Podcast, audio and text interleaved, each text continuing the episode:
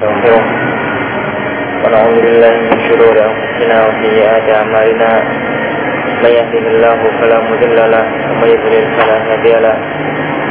أشهد أن لا إله إلا الله وحده لا شريك له وأشهد أن محمدا عبده ورسوله. أما بعد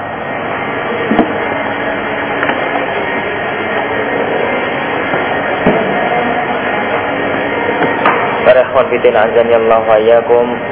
Alhamdulillah Allah Subhanahu wa taala jadi kembali mempertemukan kita di majelis yang mulia ini yang kita mohon kepada Allah Subhanahu wa taala agar apa yang insyaallah kita pelajari dan insyaallah yang telah kita pelajari selama ini membawa keberkahan bagi kehidupan kita dunia dan untuk menuju pada kebahagiaan kita di alam akhirat. Insyaallah pada dua pertemuan ini insyaallah sekarang dan pertemuan besok. Kita masih meneruskan kitab yang uh, pada tahun lalu dua tiga? Tiga dua tapi yang penting uh, kapan sebenarnya Mahathir Sunnah mulai? Oktober. Tanggal 2 Oktober. 2 Oktober. Mulai materi berarti sekarang tiga. Tiga pertemuan dari sekarang.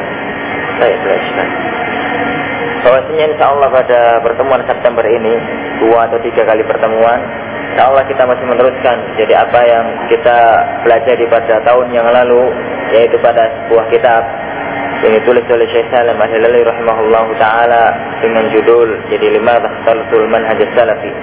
Kita bahas kitab ini sudah dari awal sampai menjelang akhir. Insya Allah pada pertemuan kali ini yang akan kita bahas adalah sub pembahasan tersendiri pada saat ya Wan pada beberapa pertemuan yang lalu kita selalu mengatakan bahwasanya tidak ada jalan yang bisa menyelamatkan umat Islam dari keterpurukan ini kecuali sebagaimana sabda Rasulullah sallallahu alaihi wasallam tatkala beliau menunjukkan kepada kita akan hancurnya umat Islam akhir zaman. Jadi sallallahu alaihim dzullan bahwasanya atau sallallahu alaikum dzullan kalau kalian sudah melakukan perbuatan-perbuatan yang haram, kalian sudah riba pada dunia, kalian itu sudah meninggalkan jihad, maka kehinaan akan menimpa kalian. Dan inilah yang sekarang sedang kita rasakan saat ini. Maka itu tidak akan diangkat oleh Allah Subhanahu wa taala hatta tarji'u ila dinikum sehingga kalian itu mau rujuk dan mau kembali kepada agama kalian. Dan agama ini tidak mungkin kita bisa kembali kepada din yang sempurna kecuali dengan sabda Rasulullah sallallahu alaihi wasallam taraktu fikum amrayn. Jadi lan tadhillu abada ma tamassaktum bihima kitabullah wa sunnati. Bahwasanya kalian itu tidak akan eh, saya meninggalkan kepada kalian dua perkara kata Rasulullah yang mana dua perkara ini kalian tidak akan tersesat selama-lamanya sampai kalian itu uh, sampai kalian itu berpegang teguh kepada keduanya yaitu kitab Allah Al-Qur'anul Karim dan sunnah Rasulullah sallallahu alaihi wasallam. Namun ya ikhwan, bahwasanya kitabullah firman Allah Subhanahu wa taala dan sunnah Rasulullah sallallahu alaihi wasallam adalah sesuatu yang sifatnya masih global. Sesuatu yang masih bisa ditafsirkan ke sana kemari. Hal itu disebabkan Al-Qur'an adalah sebuah kitab pokok yang mana bahasanya sering bisa ditafsirkan ke kanan dan ke kiri. Dan begitu juga dengan sunnah Rasulullah Sallallahu Alaihi Wasallam pun Rasulullah tatkala mengucapkan sebuah kalimat itu dibarengi dengan jawami el kalim yaitu ucapannya sedikit tapi maknanya yang banyak. Masih bisa dibawa ngalor ngidul. Jadi orang itu tidak mungkin bisa kembali pada Al-Quran dan As-Sunnah dengan sempurna dengan baik ini tatkala kecuali kalau memang orang itu mau memahami Al-Quran sebagaimana tatkala Al-Quran itu turun jadi karena Al-Quran turun pada sebuah zaman tertentu As-Sunnah atau Sunnah Rasulullah Sallallahu Alaihi Wasallam disampaikan pada sebuah zaman tertentu yang itu harus dipahami dengan konteks zaman yang ada pada saat itu.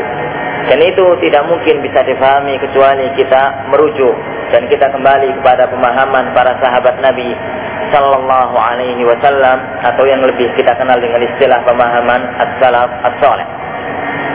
Dari pembahasan ini ada pembahasan yang muncul belakangan yaitu kalau memang slogan yang selalu kita munculkan ke depan adalah kembali pada Al-Quran dan As-Sunnah dengan pemahaman para sahabat.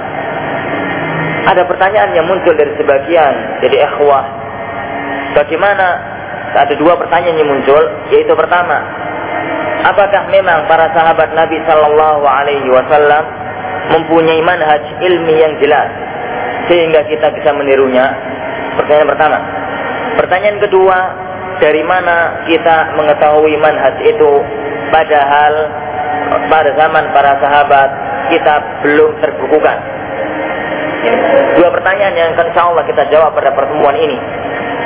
Yaitu apakah para sahabat Nabi tatkala kita melontarkan slogan selalu wajib kembali pada ulama salaf dan wajib kembali pada pemahaman para sahabat Nabi Sallallahu Alaihi Wasallam. Apakah mereka memang mempunyai manhaj ilmi yang jelas sehingga bisa ditiru oleh ulama belakangan? Yang kedua, anggaplah mereka mempunyai manhaj ilmi yang jelas. Apakah kemudian kita bisa meniru atau bisa menelaah manhaj itu karena memang manhaj itu bisa kita ketahui. Masalah pertama para ikhwan fitina azani Allah wa iyyakum. Bahwasanya apakah para sahabat Nabi sallallahu alaihi wasallam itu mempunyai manhaj atau mempunyai sebuah metode ilmiah yang pasti, yang paten sehingga harus kita jadi sehingga itu bisa kita tiru. Perhatikanlah beberapa hadis berikut, kemudian baru kita ambil sebuah kesimpulan. Kalau nggak tahu di kitab terjemahan, kayaknya halaman berapa? Yang Yang bersembilan. Baik. Hadis pertama para ikhwan fitin azani Allah wa iyyakum. hadis Irbad Ibnu Sariyah dan hadis ini sangat masyhur sekali. Rasulullah Sallallahu Alaihi Wasallam suatu ketika memberikan nasihat jadi Rasulullah Sallallahu Alaihi Wasallam suatu ketika memberikan nasihat kepada para sahabatnya. Nasihat itu sangat mendalam, nasihat itu sangat tinggi, dan nasihat itu sangat indah. Sehingga para sahabat mengatakan, wahai Rasulullah, jadi engkau telah memberikan sebuah nasihat dengan sebuah nasihat yang sangat mendalam sekali. Seakan-akan ini adalah nasihat terakhir. Fausina kata, kata mereka maka nasihatkanlah kepada kami sesuatu maka Rasulullah bersabda, "Usikum taqwallahi was-sam'i wa ta'ah." Saya wasiatkan kepada kalian untuk selalu takwa kepada Allah. Takwa dengan arti yang sebenarnya yaitu menjalankan perintah Allah dan Rasulnya, menjauhi larangan Allah dan Rasulnya dengan patokan ilmu yang jelas ala basirah, kemudian dengan ikhlas karena Allah Subhanahu wa taala. Mendengar dan taat kepada ulil amr, jadi meskipun mereka adalah orang-orang zalim, selagi mereka masih muslim. Wa in abdan habasyian, meskipun pemimpin kalian itu pada dasarnya adalah seorang hamba dari Habasyi. Kemudian Rasulullah mengatakan fa innahu may minkum bahwasanya orang yang hidup minkum, minkum khitabnya kepada para sahabat. Wahai para sahabatku, dari barang siapa di antara kalian yang akan hidup panjang atau akan hidup berumur panjang? Sepeninggalku fasayara ikhtilafan katsira maka nanti akan menemui perselisihan yang banyak. Ini termasuk mujizat Rasulullah. Karena apa ya akhwan Rasulullah mengatakan wahai para sahabat nanti barang siapa yang umur kalian panjang akan menemui banyak percekcokan dan memang kenyataan khilaf itu atau awal terjadi fitnah dan awal terjadi pertentangan antara umat Islam dengan saudaranya sendiri adalah di akhir-akhir masa sahabat. Jadi Syiah muncul pada saat pemerintahan Ali bin Abi Thalib. Khawarij muncul saat itu di zaman Ali bin Abi Thalib. Mu'tazilah dan Qadariyah muncul di zaman awal-awal Bani Umayyah.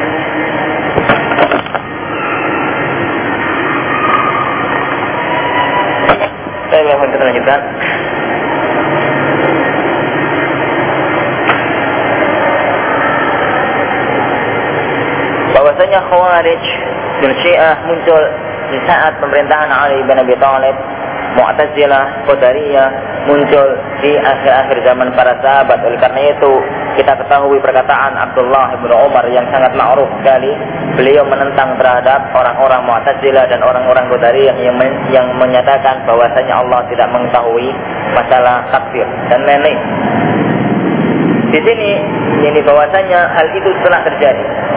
Maka sabdanya Rasulullah sallallahu alaihi wasallam, wasiatnya Rasulullah sallallahu alaihi wasallam, "Fayyakum muhdatsatil umur." Maka hati-hatilah kalian dengan semua perkara yang baru dalam artian perkara dalam masalah agama yang baru yang belum ada pada zaman yang sebelumnya. Fa'innaha dolalah karena jadi sesuatu yang baru yang dimunculkan baru dalam din ini adalah sebuah dolalah. Kaman adraka dzalika minkum maka barang siapa di antara kalian yang menemuinya dan itu ditemui oleh bagian para sahabat di akhir masa kenabian atau di akhir masa para sahabat fa'alaikum bisunnati maka pegang teguhlah kalian itu dengan sunnahku. Sunnah ya kuat dalam bahasa Arab artinya adalah toriko jadi toriko atau artinya adalah jalan yang ditempuh oleh seseorang. Jadi misalkan jadi seorang itu biasanya pergi ke masjid, maka kita katakan sunnahnya dia pergi ke masjid. Bahwasanya perjalanan hidup Rasulullah Shallallahu Alaihi Wasallam dari awal masa kenabian beliau sampai beliau wafat itu adalah sunnah beliau. Dalam artian jalan atau cara hidup yang dulu ditempuh oleh Rasulullah.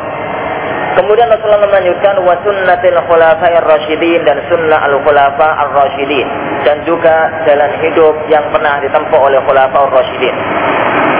Di sini ya ikhwan, yang kita ambil faedah dari hadis ini berhubungan dengan masalah kita. Karena hadis ini membawa faedah yang sangat besar.